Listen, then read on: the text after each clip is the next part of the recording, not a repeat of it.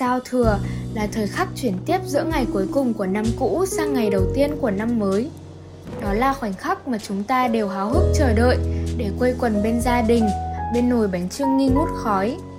Để gạt bỏ những phiền muộn ở năm cũ, khởi đầu cho một năm mới với sự may mắn, tình yêu thương và niềm hạnh phúc. Trong không khí hân hoan, rộn ràng của những ngày cuối năm, Tổ cộng tác viên thư viện Sea Library xin giới thiệu đến bạn đọc tập truyện ngắn Giao Thừa của tác giả Nguyễn Ngọc Tư. Nguyễn Ngọc Tư sinh ra nơi tận cùng của Tổ quốc, miền sông nước Cà Mau. Nữ nhà văn trẻ của Hội Nhà văn Việt Nam đã có nhiều giải thưởng văn học danh giá và những tác phẩm đề đời với dấu ấn về những số phận chìm nổi, trong gai. Tập truyện ngắn Giao Thừa chính là tác phẩm thứ ba trong sự nghiệp đồ sộ của nhà văn.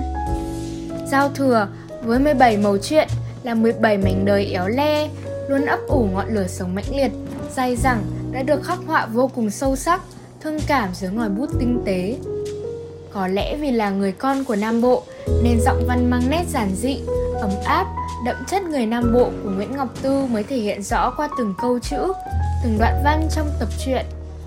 Như một bài ca buồn bã đến não lòng, cuốn sách Giao Thừa đã đem đến cho người đọc những câu chuyện của những mảnh đời, những hoàn cảnh khác nhau trong từng lớp lao động bình dân vùng Nam Bộ.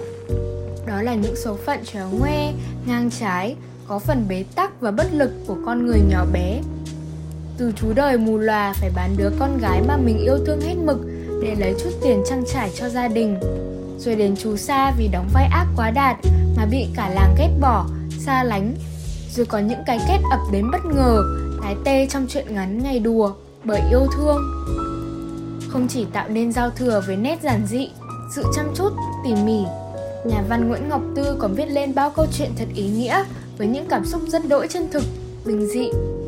Xuyên suốt tác phẩm, vô số những mối nhân duyên lỡ dở, những chuyện tình tây ba, cuộc sống của con người bên sông nước đã để lại trong tâm trí bạn đọc bao trăn trở, khiến chúng ta phải dùng cả trái tim lẫn tâm hồn để suy ngẫm về sự nhỏ bé, bất lực của họ trước thời cuộc trước số phận ngang trái nhưng lại quá đỗi chân thực bởi làm gì có chuyện đời như ý.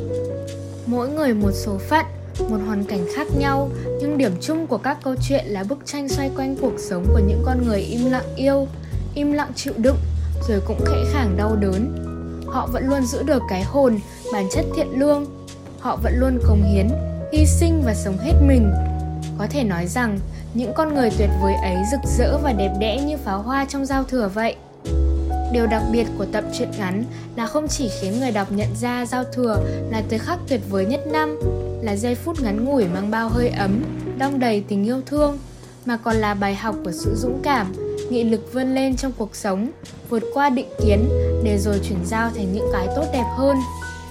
Gấp lại cuốn sách, ta không khỏi băn khoăn về những điều mà tác giả muốn truyền tải qua những câu chuyện khác nhau, những mảnh đời khác nhau nhưng tự chung một số phận là sự bế tắc giữa cuộc đời.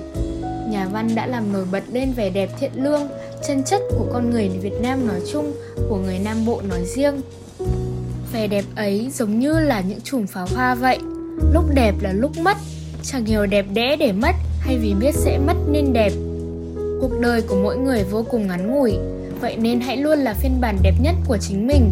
Rực sáng như pháo hoa trong thời khắc giao thừa, để không có gì phải nối tiếc. Thời gian đến năm mới chỉ còn vài ngày nữa là kết thúc rồi. Mong rằng mỗi chúng ta đều có thể bỏ lại những phiền muộn của năm cũ, đến với một năm 2023 đầy niềm hạnh phúc, tình yêu thương và sự may mắn.